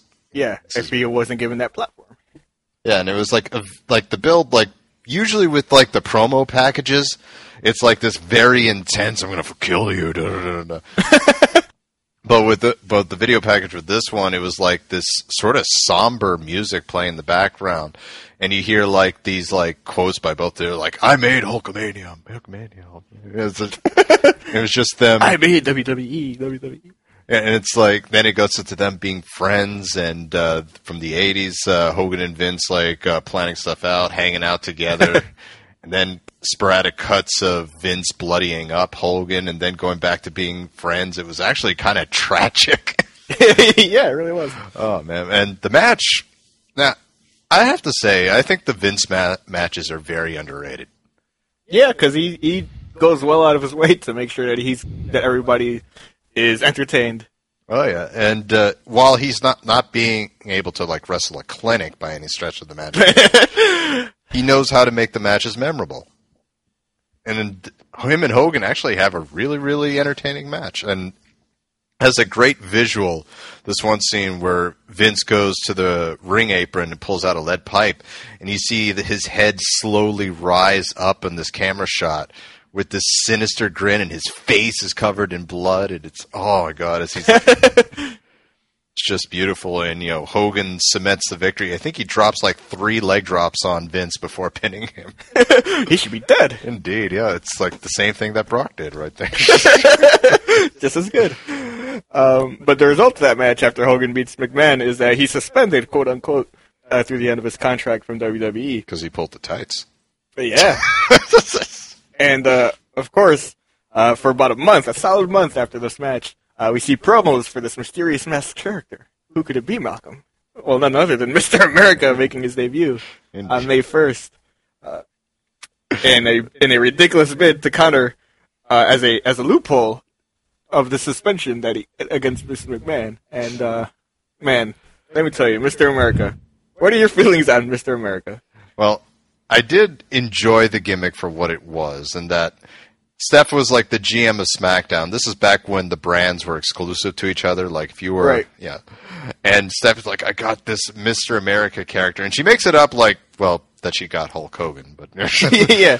but no But one. the idea was that she'd signed this guy sight unseen. Like, who could it be? Who knows? But he's he sounds so great. yeah, and Mr. America comes out, and it's Hogan in a mask. I mean, Yeah, it's it's Hogan. in- Like he's still wearing the exact same kind of tights. They're just red and blue instead of white. Well- instead of red and yellow. Well, he's got like pants, but you know, he's got the exact style boots, red boots. Uh, he's got Yeah, like, like- yeah, yeah, he just And, and he comes out to real American, and he's doing all the same mannerisms, and like the mask has like a cutout for his mouth, so it's clearly like it's clearly Hulk Hogan's mustache. And Oh like, yeah, you can see it. And uh, Steph, you know, as she normally is, is just priceless. When she introduces him, he comes out, and they they don't make it. It's not like WWE is trying to pretend that we don't know who it is. Like Steph sees him, and she's like, "Oh God, no!" yeah, like clearly everybody knows exactly who it is. and uh, Uh, and Vince was like, "What the heck's the matter with, with you?" And the whole angle, the whole gimmick for like two months is that you know he's trying to prove that it is Hulk Hogan. Uh, yeah, even did like a lie detector test on the air. which is like one of the funniest things uh, I've ever seen on SmackDown. Like the whole thing is just this crazy, like absurdist comedy. Uh, like you know the whole lie detector test. Like, are you Hulk Hogan? It's like no, No. and like he passes, and then Hulk, and then Vince tries to strap himself in to prove that like he beat, like that he's beating the, the test somehow, and then like he gets embarrassed. By this whole the whole thing is just great. Oh yeah, it, it's really good. Uh, this would continue until I, I assume you're going to say why it. What I'm guessing something happened with Hogan's contract or something. Uh, yeah, like um, apparently Hogan uh, did not enjoy the Mr. America gimmick as much as you and I did uh, because he quit WWE after tipping the, the June 26th show that year uh, because he was unhappy with the direction uh, of his character. Um, and at the end of that show, uh, after you know the cameras, the cameras are still recording, but the show's already gone dark. Yeah, Uh, like uh, this is the off the air stuff for SmackDown. Like yeah, he would like he pull he up his- and yeah, Yeah. he pulls off his masks and he reveals himself to the crowd. Uh, you know, you know, puts his finger uh, next to his mouth, going "Zhoosh," like "Don't tell anybody who I really am," type of thing. Uh, but you know, he'd already quit basically. Um, yeah. So and Vince uses this footage on the next week's show uh, for an on-air firing of Hogan as punishment for violating his suspension, uh, his quote-unquote suspension, even though Hogan had already quit like two weeks ago. But you know what? It was it was good of them to at least explain it like that. I mean, that Yeah. I'll accept that. That made sense. Yeah, that's yeah. And then Hogan's just gone forever uh, after that, and and that's pretty much his last in ring action with WWE. Well, not well, for a while, uh, until he's inducted into the WWE Hall of Fame the next year at WrestleMania 21 in 2005. yeah, and Uh, yeah, whether you like him or not, I agree with it. Well, obviously, yeah. like, what kind of ridiculous thing is that? It's like obviously you put him in there. Uh, what has he ever done for anybody? Oh man, it's not, it's not, it's not like you're putting in Marty Jannetty. well, well, if it's one of those, if Koko B. Ware's in there, I mean, Oh, sure. uh, His, Marty Jannetty's greatest accomplishment: getting kicked through a plate glass window. uh, sadly, yeah. Well, keep in mind he's a former Intercontinental Champion too, so he's got that. Back when that mattered. So is Santino. Uh, but anyway, so yeah, inducted to the Hall of Fame. You know, sadly, you could probably YouTube why Hogan shouldn't be in the Hall of Fame. There's probably quite a few people who try to make that argument. Uh, well, those people are dumb. Indeed. So what happens next for Hogan? Uh, well, he makes like after WrestleMania 21, uh, the night after over at Madison Square Garden, he comes out on Raw to rescue Shawn Michaels. Uh, April 18th, tw- uh, April 18th, 2005, and they kind of team up, team up for a little while. Yeah, Uh, it was against uh, Muhammad Hassan and Daivari, if I'm not mistaken. Yeah, very uh, let's say poorly handled uh, character feud there. Yeah, Uh, Muhammad Hassan was actually really cool. I, I, don't. He like was, they- and- yeah. But then September 11th happened. They're like, "Oh yeah, you're this guy now." It's like, "Oh, no." so Well, at the least, less he, said about that, the better, probably. yeah, at least he got out of there while the getting was good. Yes, sir. Uh, and then, you know, Hulk and HBK would team up until about July 4th, uh, when HBK super kicks Hogan on Raw. Uh, and this cul- culminates in a match over at SummerSlam, uh, 2005 on August 21st. Oh boy, this match. This match is amazing for all the wrong reasons. Oh man, it's so good because uh, by this time Hogan, you know, Hogan's back and he's basically he's basically Hoganing it up backstage where he's doing everything possible to make Hogan look amazing. Uh, even though at this point he's like 52 years old, uh, but he still wants to look like Hogan of 85. Um, Yeah, if I Yeah. if I recall, the way it was supposed to work was Hogan. This was supposed to be like a two match series, yeah, kind of Yeah. like Rock and Cena, where one won one match and the other one won the other match, so it just ended Right. in a draw. Yeah, basically. Um, and HBK's camp, or HBK basically says that, you know, there was supposed to be a rematch, uh, like I think the following month. Uh, but Hogan backed out, uh, and, and that caused HBK to comically oversell everything that Hulk Hogan did, uh, in like the most sarcastic wrestling match performance I've ever seen.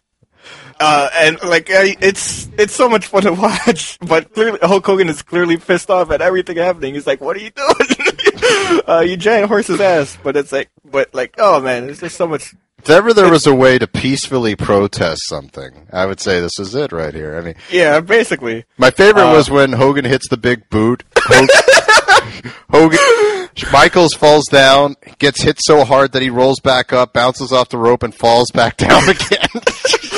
Oh man, let me tell you, if you've got the network, just pull this thing up. It's the main event. It's the last match of Yeah. of SummerSlam 2005. Legend Uh, it- versus icon. It was quite a big deal. Yeah. Um, and yeah, it's just 20 solid minutes of, of, of HBK just straight up trolling Hulk Hogan. um, you know, as, as Hogan would tell it, that he says that he was happy to have that rematch later, but he, he canceled it after, uh, that match at SummerSlam, which, uh, you can believe whoever you want, depending, because they're both kind of big giant jerks in their own special way. I, I Uh, would, yeah. I mean, I would side with Michaels in this case because Yeah, definitely. This is after he became significantly less of a douche. Indeed. So, so yeah, the whole thing is just a hysterical watch, just to see. Yeah, it is. Yeah, like it is one of the funniest things I've ever seen. Um, like, I just can't get over how crazy that whole thing is. Like, it is absurd. It is literally absurd. Ah, man. So, I mean, that happened, and Hogan stays off WWE TV again for about another year until July 15, 2006, when he shows up on Saturday night's main event. Oh, but by the way, did you uh, see the joke about it? That a joke about that match uh, that they did on Raw? Uh, when? Oh, when they're doing the Legends panel with uh, Michaels, Hogan, and uh, Ric Flair, and uh, Hogan starts getting in Michaels' face, saying, "Well, I think you're wrong, brother." And then Michaels stands up and is like, "Oh yeah." You know, I'm getting sick of you riding me. You want another piece of this like in 2005? and then Hogan's like, you don't want that match to happen again. And Michael's like, yeah, you're right. And he sits back. Oh man. oh, God. But eh, I'm sorry. Saturday night's my main event. Yeah, the following year. Like after that, like Hogan just was on a plane elsewhere after after SummerSlam. Um, not to be seen until Saturday night's main event the following year, July 15th, where he where he's challenged to a match at SummerSlam by Randy Orton. Uh, surprisingly politely, uh, like just kind of says, "Hey, you wanna wanna wrestle a match at SummerSlam?" They kind of agree to it. They're like, "Okay." Uh, and then later in the night, uh, Hogan catches like Rick, uh, catches Orton like flirting with his daughter or something backstage right in the parking lot or something. Yeah. And then and then Orton RKO's him on the trunk or the hood. it was actually a really nice uh, RKO spot. yeah, I was like, all right, yeah. Uh, so that's that. So that set up the match at SummerSlam uh, in 2006, where Hogan uh, wins clean over Orton. Yeah. the boot and the drop. Uh, I will say this: uh, Randy Orton hits the RKO, and Hogan doesn't kick out of it. He actually puts his foot on the rope, and then, like a minute later, while uh, Orton's arguing with the ref about saying it was three, then he starts hulking up. So, uh, credit to Hogan. He uh, he didn't make the move look like garbage like he did countless other moves. You know, he right. he actually sold it that he was lucky because that move would have beat him if uh, if he was in the middle of the ring. So Yeah. good on him. Yeah, indeed. I guess. And that there is Hulk Hogan's final WWE match. Oh my God, it is, isn't it? It is. Wow. Yeah. After that, Hogan would just shoot off over to TNA. Total nonstop action wrestling. Yeah, where the the if there was ever a uh, if there was ever evidence going against the case that you know it wasn't Hogan who makes a federation, this would be like the explanation point on that case. yeah, definitely. Because th- Um, they followed everything he said. They went from six sides to four sides. They went on Monday nights against Raw. Oh, that ended quick.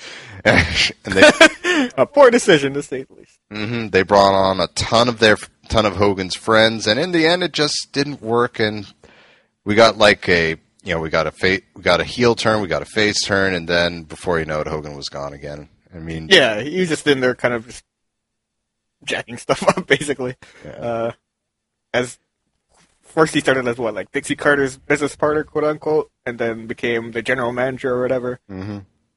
Yeah, so yeah, like I, I'm not. Yeah, TNA just not something I've paid a lot of attention to over the years. Uh, uh, the less said about it, the better. yeah, really. Um, and of course, Hogan would return to WWE yet again this year, 2014.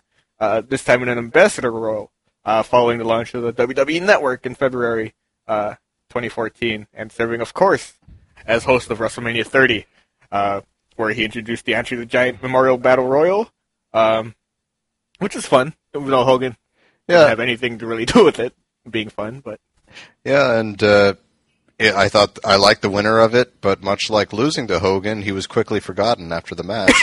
yeah, that was, that was weird that that happened. To.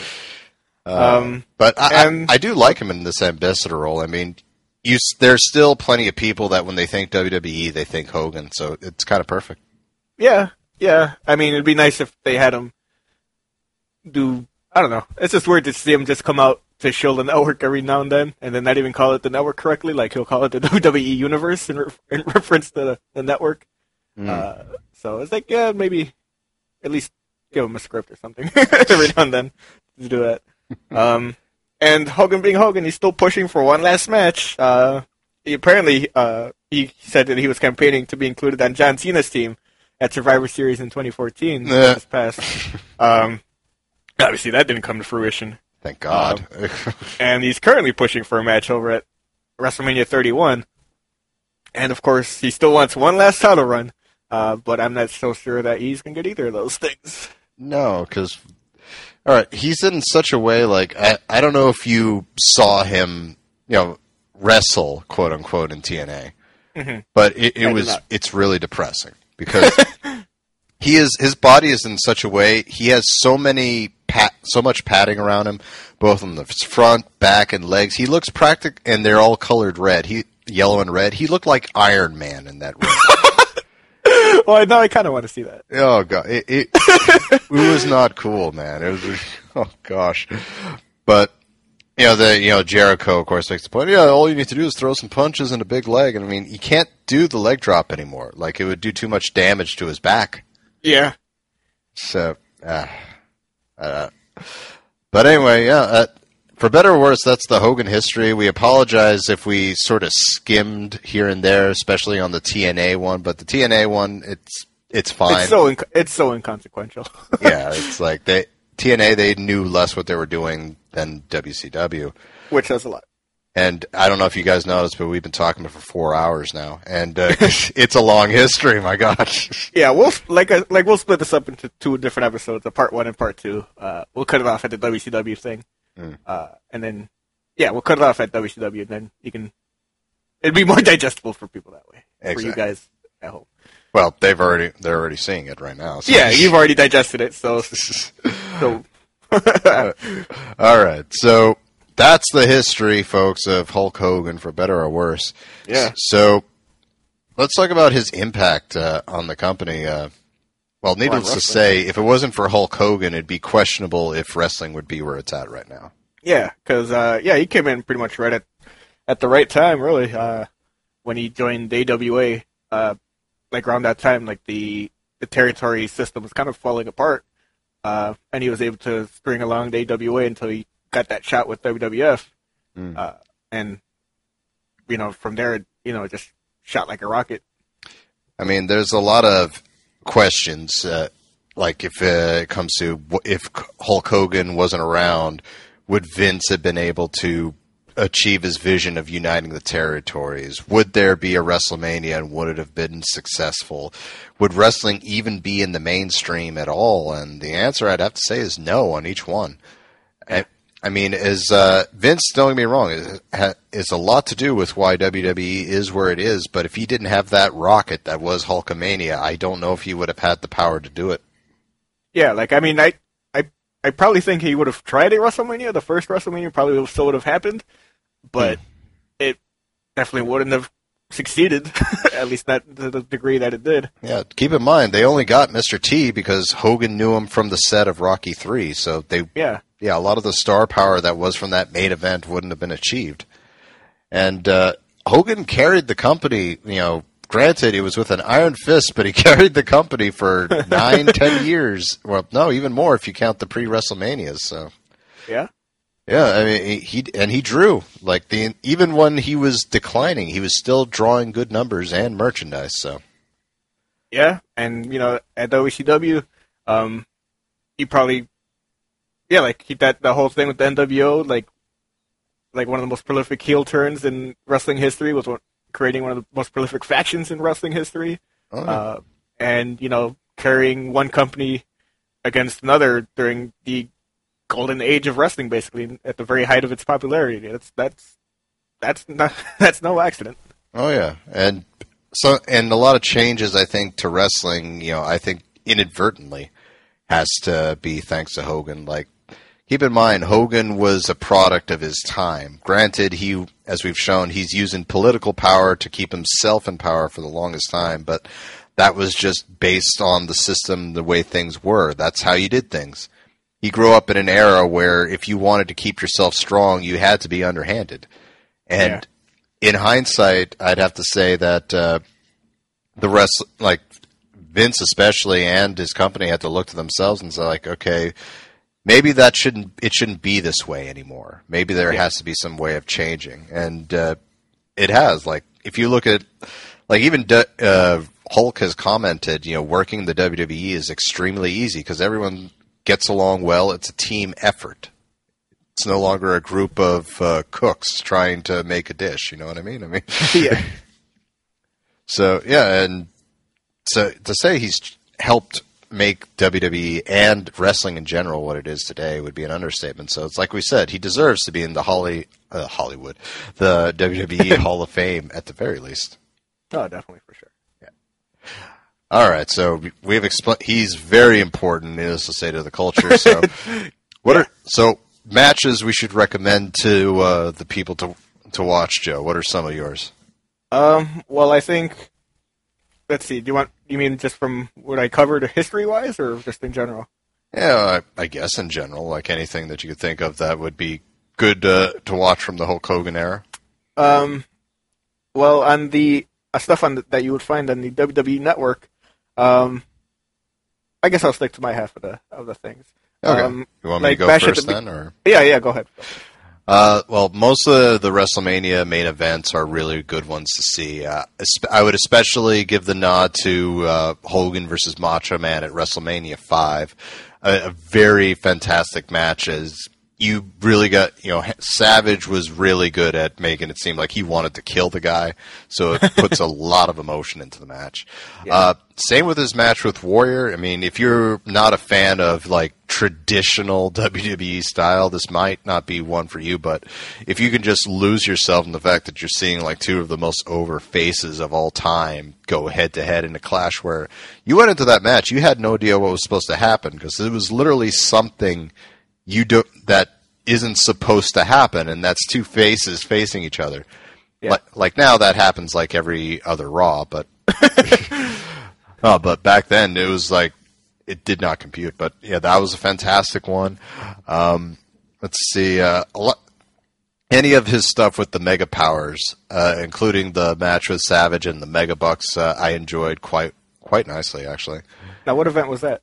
Uh, that was SummerSlam '88, I believe, and '89, I believe, was uh, the one with uh, Beefcake and Zeus and Macho Man. So, and some really good ones there. And there's a like a long string of uh, matches where he uh, where he main events uh, Saturday night's main event. There's an especially good one. Uh, I forget. I forget which date, but the in the description it'll tell you right there where he takes on Terry Funk, which was actually a really nice back and forth between the two. And yeah, let's see, like uh, off the top, and of course, uh, not to steal one from Joe, but uh, that match, but that match with Rock is really good too. The first one at eight, WrestleMania 18. Uh, let's see here, and if you can find it, just for the novelty of it, uh, check out some of his stuff from Japan, especially his uh, match with Antonio Inoki Oh yeah. which uh, that that was a tremendous shot because you know gaijins or foreigners didn't actually get that, didn't actually beat Antonio Inoki. Yeah, definitely. oh man! But anyway, uh, what are some of your picks, buddy? Uh, let's see. I'll, since you dipped into my pool, I'll dip a little bit into yours. I, I think you should watch WrestleMania three. That match against uh, Oh, Andre the Giant is tremendous. Even though like like a lot of these matches are you know Hogan uh, basically just putting up a show more than any sort of wrestling clinic. But you know seeing like you know Hulk Hogan was basically at the very peak of his Hulkamania basically, and you know and Andre the Giant was pretty over as well. Like 15 years as an undefeated monster, basically. People loved him as much as they loved Hogan almost. Uh, and to see 90,000 people pour into the the Silverdome uh, to watch that happen, uh, I think it's really great. Like all like all the visual elements are there for just like an awesome awesome thing. Like when Hogan just scoops picks up and uh, scoops you know Andre like it's a simple scoop slam, but I mean it's still super impressive to watch uh, even even now. So definitely check that out. Uh, I think. Uh, back on my side of the fence though in WCW, uh, like I mentioned before, uh, there's a lot of stinkers in there in this WCW run, so it's a little bit more, a little bit more barren. I'd still watch that Bash at the Beach '94 match, uh, Hogan and Flair in that Dream match, because like I mentioned at the start of my part, um, just really cool to see those guys finally uh, get in the ring together. Um, so really cool. Uh, Bash at the Beach '96 is really cool too, even though it's not really a match. Uh, but you know, seeing that heel turn uh, is still surreal. Uh, still just really crazy to see the crowd absolutely lose their shit and throw garbage into the ring as as you know he professes his hate uh, and disdain for them uh, and creates the NWO. It's really cool. Uh, Starcade '97 is kind of the same way, uh, where it, again it's not it's not a good match really, uh, but it's just it's still it's still cool to see you know the crowd pop for for Sting when he finally returns, uh, and you know it's just cool to see Sting I guess. uh, you already said WrestleMania 18, so if you're if you're if the, you're some sort of uh, Hogan anti fan or whatever, you just don't like watching Hogan. Uh, I would recommend watching SummerSlam 2005 because, uh, like, even if you do like Hogan, I think it's still a lot of fun to watch. Um, a lot of people like Slam, uh, you know, Michaels for being unprofessional, uh, for doing it, for overselling it to such a degree, but I think it's still one of the funniest uh, performances of any kind, wrestling or otherwise, that I've seen ever. Uh, definitely check that out if you want. Indeed. And that's what I've got for Hogan. And I guess, unless you want to bring up any matches he had as Mr. America, is it? Um, yeah, that, I don't got. I don't have anything. Like, if you want to watch Mr. America, watch, pull up on YouTube because it's not on. Uh, it's not on the network. I'd look for it. God knows I look for it, but uh, pull up on YouTube the the lie detector test as Mr. America. It's really funny. oh yeah. Uh, also, uh, going on the whole, if you don't like Hogan and just want a face palming moment, uh, the match he had on with at Uncensored, where it's essentially him and Savage versus every single heel in the company, which the Alliance to End Hulkamania, which included uh, Luger, Kevin Sullivan, Arn Anderson, Ric Flair, the Ultimate Solution, and Z-Gangsta, which was just Zeus Boy, as well as uh, I think it had some other Dungeon of Doom members in it, but it was actually like a triple cage match. Like each cage had a le- had a had a floor, and it was was- it was like a video game where Hogan and Savage had to like beat the boss of one floor, get to the other floor. uh, it's like Legends of the Hidden Temple. Yeah, and the whole match, of course, the whole match, of course, is flawed because all Hogan and the rules are it ends when Hogan and Savage get to escape the cage, which means there's no way for the heels to win. Like it's like the match is just going to continue until they escape. So it's, Yeah, God. uh, but it's still it's such a clusterfuck. It's uh, still amazing to watch. So yeah, if, if you got time and need a laugh, it's a great one too. If you like watching dumpster fires, uh, uncensored. What year was that? Oh gosh, uh, I think it. I don't believe it was the. F- it may. I think it, actually. I think it might have been the first one. So yeah, check check that out. Uh, also, uh, whether Joe uh, wa- wants to say it or not, I highly recommend that you give uh, No Holds Barred to watch. Uh, it's like I think it's just over sixty minutes, so it's like a really quick movie. And it's one of the. It's like I can see this being a good movie to have some friends over, get drunk, and just heckle. Yeah, basically. yeah, it's a it, it's a fun time, and there there's so many things to po- like. I would love to do a review of this with you sometime, Joe. Just sort of like, Okay. but anyway, that, that those are my picks. So with that, I guess we're done. Yeah, indeed. That's that's that's it. That's the end of our two part first uh first look at uh at one of these guys at Slam University, Hulk Hogan, the Hulkster. Uh first I want to give a quick shout out to that Hulk Hogan history site that I found, uh that just chronicled all that all those matches because I couldn't believe it that someone would painstakingly uh recall the thousands of matches or hundreds of matches that Hulk Hogan's had in his career. Uh, so special shout out to that. Uh, but if you want to find the uh, the podcast on Twitter, that's at Slam University. Uh, if you want to go to the website that we have set up where we we can comment on the episodes, it's slamuni.com. Uh, again, we'll have an iTunes feed set up, a Stitcher feed, a Pocket Cast feed, and all that. So not quite yet, but soon enough. By the time we do another episode, uh, that'll be ready to go. Uh, let's see. Malcolm here. He is at PS Malk on Twitter. I am at Wands23 as well. Uh, is there anything here, Malcolm, that uh, I'm missing here?